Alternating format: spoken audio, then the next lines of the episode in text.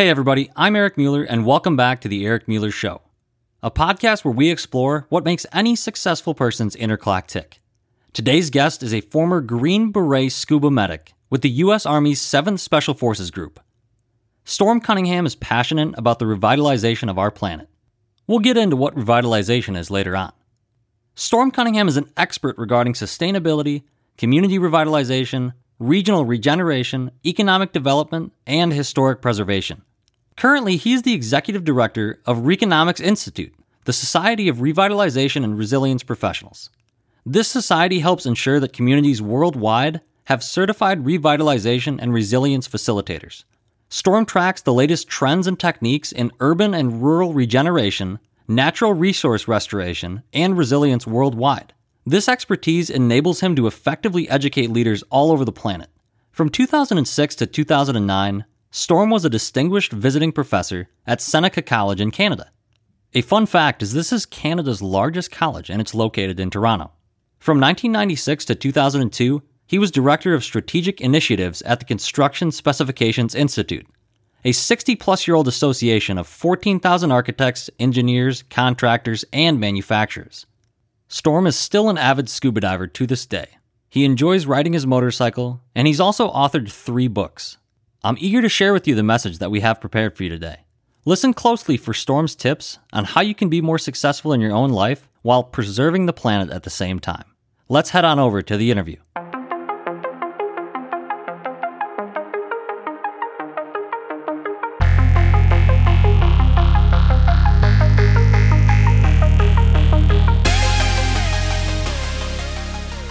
Welcome back to the Eric Mueller Show, a podcast where we explore what makes any successful person's inner clock stay driven toward success.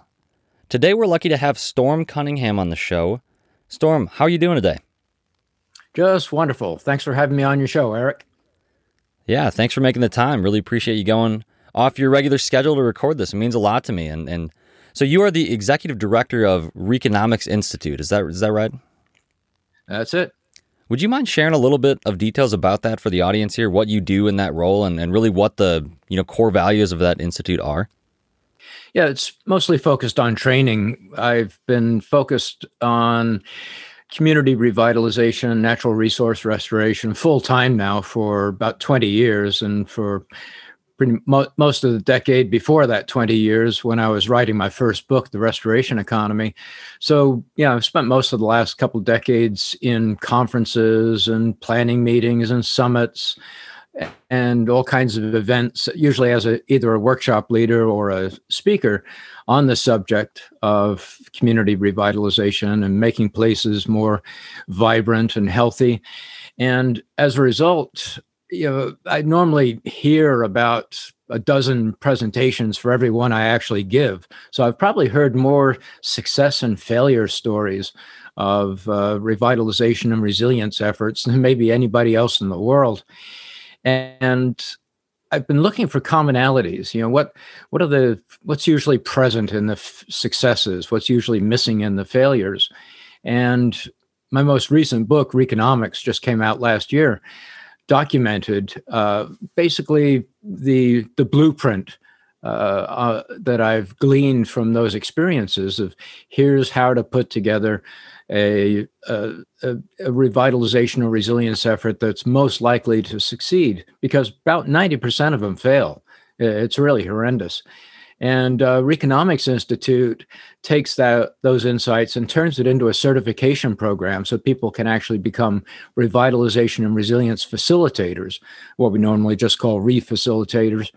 And uh, that helps them kind of plug that gap. You know, there's there's one big, huge missing gap in most community and regional and state revitalization efforts. And when people get certified through Reconomics Institute at reconomics.org, they um, they can be the person who provides that uh, missing element to help boost local success.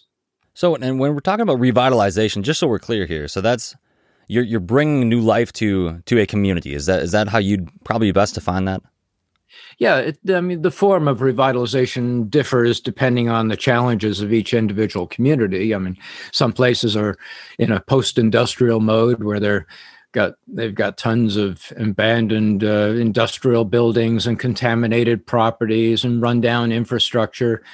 Other ones need to revitalize because they didn't plan their community properly and they allowed all kinds of big box stores and malls to spring up on their periphery which sucked all the energy out of their downtown so they're mostly focused on downtown revitalization efforts and historic building reuse and restoration efforts that sort of thing and other places allowed their natural environment to go into decline. You know, there might have been a, a fishing port and now the, the fish are gone, or they might have been focused on lumber and now their uh, the whole watershed has been denuded and they've got mudslides and all kinds of the problems that come out of uh, clear cutting forests.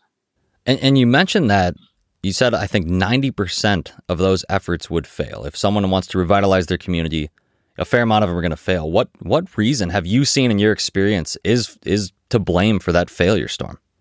Yeah, it is a huge uh, failure rate, and it's not necessarily that they all fail outright, uh, but the they fail to achieve their major objectives. So it might limp along as an effort for for years, and nobody actually declaring it a failure, but it really isn't accomplishing what it was meant to accomplish. And the primary thing is that they don't have a process uh, you know, if you talk to any business person who reliably produces anything, whether they're manufacturing cars or clothing or peanut butter or, or uh, let's say uh, they're an agency producing, uh, you know, collecting tax revenues, you know, anybody who reliably produces any kind of end result knows you have to have a process for doing that. I mean, you're in Iowa, talk to any farmer, and they've got a process for you know, preparing their fields, planting their fields, harvesting their crops, and in some cases they actually do um, the finished uh, product project uh, product right there on their their farm. You know, producing uh, stuff for retail sales, and that's a process. Uh, the only people who don't seem to know that they need a process for producing things are the people who run community revitalization and resilience initiatives. There, they just fall into this project by project mode of figuring, well, if we just do a lot of good stuff, then revitalization will magically appear. And uh, know, they've got the future of the community in their hands, and they're relying on magic. yeah. You know, so so that's uh, that's what we documented. Uh, that's what I documented in my last book, Reconomics, and what we teach at at Reconomics Institute is a reliable process for producing revitalization and resilience. That's awesome. Do, do you think that uh, do you think that there's a particular strategy that we need to take to get out of this COVID 19 crisis that has basically, I mean, harmed economies really nationwide and worldwide? Is there any strategy that you think people should take as they're trying to develop their own personal success? They need the communities around them to be thriving to do that as well.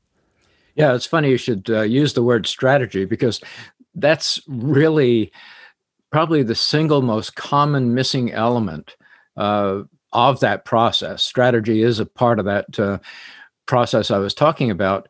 And the fact is, everybody uses the word strategy, and hardly anybody actually knows what a strategy is. The uh, you know, I was uh, I was in special forces a long time ago, and you know, we were just taught from day one the difference between a strategy and a tactic and a plan. Uh, you know, because our, our lives depended on it. But uh, you get into the world of community management, and everybody's saying, oh, we've got a grand strategy for this, and we've got a strategic plan for that. And I'll ask them, you know, talk to a mayor or a city councilor or whatever. So, what is your strategy for revitalizing this place? And they'll reach up onto a bookshelf and pull down a 300 page comprehensive plan and say, here it is. And I say, uh, no, actually, that's a plan. What's your strategy? And they'll say, "Oh, okay, yeah, right. So our strategy is to boost the economy and our quality of life and make it inclusive for everyone." And I say, "No, that's a vision. You know, what's your strategy for actually overcoming the primary obstacles to achieving that vision? You know, a strategy is your path to success." Uh, it's not a plan. It, it's it's something that you hold in your head. It has to be very brief, something that can guide your decision making on a day to day basis. Most strategies are only a few sentences long, and uh, at that point, they realize they don't actually know what a strategy is. So, in, in your book, Reconomics: the the Path to Resilient Prosperity, which you mentioned earlier, Um, you go into the differences between a vision, strategy, and plan. Is that right? Is that that that kind of juxtaposition as far as what those terms mean? Yeah, exactly. Uh, people have to know what the what the elements of the process are before they can really understand the process. And by the way, to answer your question, uh, I got off on that strategy tangent a bit, but as far as COVID uh, economic recovery is concerned, most places would probably do better to use a revitalization strategy, probably the same revitalization strategy they should have used before COVID. The good thing, if you can say there's any good thing about the COVID situation, is that it's increased people's sense of urgency. And, you know, there are a lot of people who have been kind of talking about revitalization for many, many years. And now there are resources available that weren't available. And uh, it, it, the, so the the nature of the revitalization the strategy itself won't change but the time scale and the resources have changed. So we should be seeing a lot more revitalization efforts now than we were seeing pre-covid. You think so? Think that you'll see more that more now after having covid than than was you know the focus has shifted a little bit is, is what you're saying yeah, the urgency has shifted, and uh, whether or not the success rate will go up will depend on whether people are actually doing things differently from what they did in the past. And uh, eh, I've I've seen some movement in that direction, but for the most part, you're, you're still seeing people relying on projects, you know, saying, okay, we're going to take this new federal money that's available and we're going to revitalize by improving our downtown streetscape or our transportation infrastructure or whatever. And those can all be elements of a revitalization program, but eh, you know the projects themselves are not going to revitalize a place i've seen cities that have spent billions on projects uh, good projects and still haven't got revitalization because they never actually had a process for producing that end result. Sure. Sure. And and so let's talk a little bit, you know, and all over encompassing this here. So success. So really part of my show is really how do people define success? So I, I do want to ask you that, but then I also want to take it and lead into people listening if they want to chase personal success based on what you've learned, you know, in in the, in the um, revitalization space you know, we really want to tease out vision, strategy, and plan for them, if, if that's all right with you. So we'll mm-hmm. start it off here, Storm. I mean, how, how do you define success first and foremost? Well, for me, it's just uh, improving my own personal quality of life while improving it for other people. So everything I focus on is you know, starts with re, you know, redevelopment, revitalization, regeneration, you know, reuse, uh, and what what I found basically is that what we restore restores us. Yeah. And what we revitalize revitalizes us. So that to me is is success. And you're paying it forward. You're you're you're you're benefiting future generations by doing those things and and by making a community that's vibrant. It's going to pass it along, and you're going to be giving back in that way too. So I, I commend you on that. That's very noble. Um, looking a little further into into the whole, you know, plan and strategy and vision behind it what can you give the audience as far as advice for how how can you know what is a vision and a strategy and a plan? Because like you said, if you know you ask that community leader, what's your strategy, and they, they get their big book and that's actually their plan. So how can we stay on on track with this and know what really are the steps that we need to take if we're chasing success in some specific avenue in our lives? How to really know and make sure that we're keeping those separate from one another. Well, yeah, actually the process I've been talking about for community revitalization can actually be applied to one's personal life and to one's organization. Uh, it's it's a very generic revitalization process. So you could use it to revitalize a nation. You could use it to revitalize a company, and there are only six elements to it. Uh, now, the the secret sauce here uh, the, the elements themselves are going to sound pretty straightforward and simple. The secret sauce is that each of these elements has to be regenerative in nature. And that, that's where you need to read the books in order to understand exactly uh, what a regenerative uh, vision is. What a regenerative strategy is. So those six elements basically are you start with a program. You have to have an ongoing program. You can't approach revitalization from a, a project by project, stop start uh, mode. You have to be able to build momentum. And the only way you can build momentum to create more confidence in the future of your place or your company or, or yourself uh, is by having an ongoing program that kind of works as a uh, as a flywheel you know so each time you have a success you've got this flywheel effect of your ongoing program that's moving you forward and makes the next step in the process easier. So once you've got your ongoing program that you're committed to you need that vision. And basically a vision is a, a cohesive set of goals. So you figure out what what is it you're trying to uh, achieve and you put all of those together in a cohesive way and and that's your vision. And vision normally uh, comprises mostly nouns and adjectives because you're describing a, a situation. Your strategy for achieving that vision is mostly verbs. These are the actions you have to take in order to like i said before overcome the obstacles that to achieving that vision uh, once you've got your program, your vision, your strategy in place, the last three elements are uh, policies, uh, partners, and projects. So, uh, in a community situation or in a corporation, you have to make sure that your policies are not at odds with your vision and your strategy. A lot of communities will say, we want to revitalize our downtown, but their policies are still subsidizing sprawl. So, they're pulling in two opposite directions. So you got to revamp your policies to make sure they're supporting your vision, your strategy. Uh, and then you need resources to actually do your projects. And the best uh, source of resources, whether it's money or land or whatever kind of physical goods or personnel, uh, is partnerships, public public part partnerships, public private, private private partnerships. But partnerships are the way to get things done, especially large things. And the last step, once you've got all that uh, other stuff in place, is actual projects. That's where the real work, the action takes place. Thank you so much for sharing that, Storm. And I know you mentioned earlier, you know, you got to read the books to, to know these definitions. I appreciate you touching on those. I mean, absolutely anybody listening in the show notes of this episode, I mean, you'll find Storm's personal website as well as probably links. I'll have links to Amazon for each of the books. I think it'd be probably the easiest. Um, but but Storm, I want to ask you now too. So you're you're kind of your start and how you got into all of this. So I know you mentioned that you were in the armed services. So you, you were a, a Green Beret, I believe, with the U.S. Army. Is that correct? Yep. Yep. Many many moons ago. yeah. What what got you from from that into this revitalization and you know becoming an author? I mean, how did that you know change happen? I guess were you always interested in that, or was that something that just kind of came about? Um. Well, it, the real roots are love of nature and uh, but I've always been uh, oriented towards big changes. I'm not an incremental kind of guy. Uh, so, for instance, in the three years before I became a Green Beret, I was a hippie.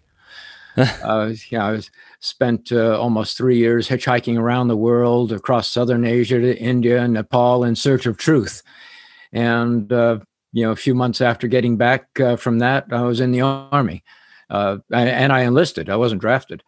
So, you know, I've always enjoyed, um, you know, huge dramatic transitions, uh, both personally and uh, and making them happen at the community level. Uh, but that love of nature is really got what got me into um, all this restoration stuff. Uh, most people think of me as a community revitalization guy, but I'm really, you know, my real roots are in natural resource restoration. Okay. And that actually can be traced back to the Army too, because I was on a Green Beret scuba team. And my love of scuba stayed with me after the Army. And in the late 80s, there was this German scientist working in Jamaica on a technology to actually restore Jamaica's coral reefs because they had lost about 90% of their reefs by, by then. And on the surface, that sounds kind of strange because, I mean, how do you restore something that takes thousands of years to aggregate? Uh, but he actually was doing it, and, and, he put out a call for scuba divers to help him uh, set up these experiments on the ocean floor. So I went down there for a week and helped him out and witnessed these sites that had been total dead zones before in just a few months coming back to life in a dramatic way. And that's when it hit me that we don't have to be satisfied with so called sustainable development. I mean, look around the world. Uh, yeah, you know, this this planet's in a total mess right now. You know, who wants to yeah. sustain this mess? Uh, we need to be revitalizing and restoring and undoing the damage that we've done. So that's when I, I realized that we don't have to be satisfied with simply slowing down the rate of destruction. We can actually undo the destruction. And that uh, experience in Jamaica eventually led me to write my first book, The Restoration Economy. Wow. That, that's pretty crazy trajectory. Like you said, tr- doing traveling and being in Nepal and like, you know, going all over the place and then landing in the army. And I, I just think, I mean, that's a, that's really cool. I, I think that's a really cool story. And I think it makes me, I'm curious, you know, to ask you that. So somebody listening right now might have a similar love of nature as you. I mean, everybody I feel like you know needs to appreciate nature and, and be thankful for what it provides us. But there might be some people listening that are really like, you know, this is describing my interests, and I want to ask you, what should they try to study if they're trying to to get into a career like that to restore our planet for a living? I know you've had you know some background lecturing at, at dozens of universities worldwide, um, including Harvard actually. Mm-hmm. So I figure you probably have some some good insights as far as what you know didactic courses they might look at if they're interested in your field. Yeah, uh, I've had tremendous uh, responses from young folks at universities all around the world. You know, I've lectured everywhere from China to Belgium to uh, you know all over the United States, Mexico, and uh, the response has been the same everywhere. Is that the young people are really hungry to get into a career that improves the world. You know, they've been told uh, pretty much from day one that the world's going down the to- the uh, the toilet, and uh, they've got no bright future ahead of them, which is a really depressing thing to hear when you're a kid.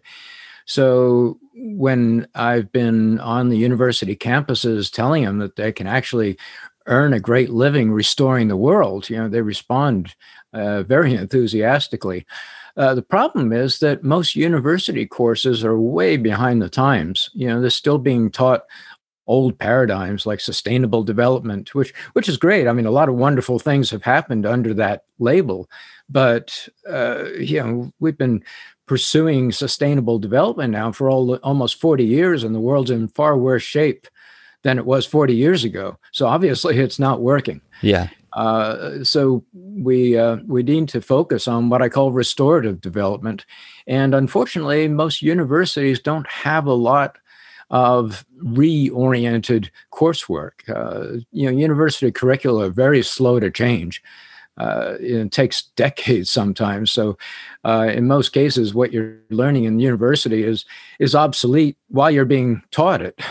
not to, not to mention after you graduate. So that's why most professors have reading lists so that they don't have to go through this long process of updating their curricula, which is very bureaucratic and slow. Uh, they can simply assign brand new books uh, and get the uh, get their students to read those, and that keeps them up to date. And so my three books, The Restoration Economy, which came out in 2002, Rewealth, that came out from McGraw-Hill in uh, 2008, and then Reconomics, that came out last year, are used in a lot of sustainable development uh, coursework all around the world in urban planning, things like that, in order to help the students grasp this this whole new world of restoration, redevelopment, regeneration, revitalization, and apply it to whatever specific uh, disciplines they're learning in school, whether it's civil engineering or architecture or urban planning, or even other things that you wouldn't think of as being related, like law. Uh, you know, there are a lot of people, for instance, one of our more recent graduates at Reconomic Institute uh, who's now a revitalization and resilience facilitator, had spent 20 years as a lawyer and had gotten totally burned out on the law. And then realized that by becoming a revitalization resilience facilitator, that he could actually up start applying his law background to, to restoring the planet. Wow. So find that connection later on. Didn't know that going in. got burnt out of maybe the practice a lot, but then found out later on that his interest tied back in. So I, that that really speaks volumes to me. I know that. I mean, I, I'm trained as a pharmacist. I'm currently very early in my career, but I already can tell within myself that I you know have entrepreneurial desires and want to do you know more non-traditional things. So I'm I'm curious, Storm. Do you have any insights to to how to help a person like that, whether their interests are more in the you know the space that you're in now? I mean, it sounds like though too your books though are pretty wide, pretty encompassing. If if those of you listening heard his second book, Re Wealth, um, you know, published at McGraw Hill in 2008, I think I mean that's a really unique book. I think from looking at your background, you wouldn't necessarily think that you know the money side has got to come into it but it's interesting that you wrote a book you know solely on that. So that that's that's pretty unique. Yeah and you don't actually have to get into redevelopment and revitalization and resilience as a profession in order to help revitalize the world. Uh, you know as a pharmacist you could simply dedicate a portion of your free time to helping your community so if you were to you know, read Reconomics or become a refacilitator, then you could simply show up at your city council meetings. And when they start talking about revitalization or resilience or redevelopment or whatever, you can be the one who can help guide them uh, towards a, um, a, a, more effective process that's more likely to lead to success. And who knows, you might end up being a, a pharmacist and the mayor of the town as a result. There you go. Yeah you never know where, where your career might take you in other words and, and exactly. we've seen you know from from your background i mean obviously you probably wouldn't have been able to plan out exactly how your life went do you think i mean or, or do you think you did plan it i mean i feel like it looking at it from the surface level it would seem like there were you know several twists and turns in there where you could have gone one way or the other way and, and it just kind of naturally developed. Yeah i just followed my passions. I couldn't say there was ever any plan. Uh, probably the closest i ever came to uh, succeeding as a result of a plan was simply when in 1996 i guess it was i decided that in order to revamp my life and get focused professionally on the things that i really wanted to be doing that the best way to do that was to write a book uh, and to use that as a foundation, as a credibility builder to say, look, you know, I know something about this subject. Yeah. And uh, so I started writing The Restoration Economy in 1996, and it took me six years. Uh, I'm a slow writer, and I had a lot to learn because I didn't have any background in it. My only qualification for writing The Restoration Economy was the fact that I wrote it. Sure. But when I decided in 1996 uh, to write the book, I had just started a nine to five job as a as director of strategic initiatives at the Construction Specifications Institute, which was a technical society of about sixteen thousand architects and engineers and construction product manufacturers. And I figured, having been self employed before, that maybe I could survive five or six years in a nine to five environment before I went crazy. So I needed an exit strategy, and I figured writing a book would be the gr- best exit strategy. And uh, so I came in to work every morning at six o'clock, and I wrote, researched, and wrote uh, the book until nine o'clock. And then at nine o'clock, I started my nine to five. And so every day for uh, a little over five years, I uh, made that three hours of progress towards that goal of writing my first book. So that's the closest I ever came to having a plan. Yeah, that that's really inspirational. And and from what I've heard other people talk about being an author and, and the writing process, it's just that consistency. Like you just said, for every you know, every day for that many years, you're putting in three hours prior to your day job to get that done. And I'm sure some days more than others you you would get, you know, a lot more done and then the next day you wouldn't get very much done. And you know, that's just all part of the process. And as a whole, you slowly progressed in, in that direction of your goal. So that I think that's really inspiring to hear from from that author's point of view. Yeah, it's like Billy Crystal said in that comedy. I forget the title of it, but he was a writing teacher, and uh, his his advice to people who, who claimed to be writers or who dreamed of being writers was simply "writers write." Yeah. if you're not writing on a daily basis, you're not a writer.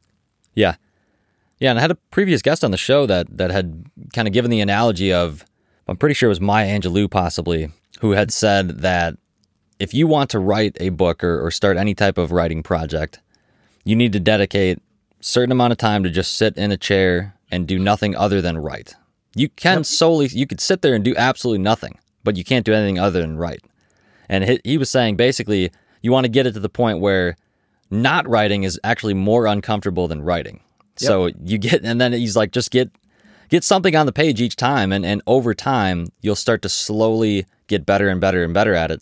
And I think that kind of hits the nail on the head with with probably what you saw throughout your years of writing that book. Um, you started to kind of get into flow, and I mean, you you obviously you you created the book and successfully launched it. And would you say six years? I mean, is that is that pretty standard for for a person's oh, no. first book?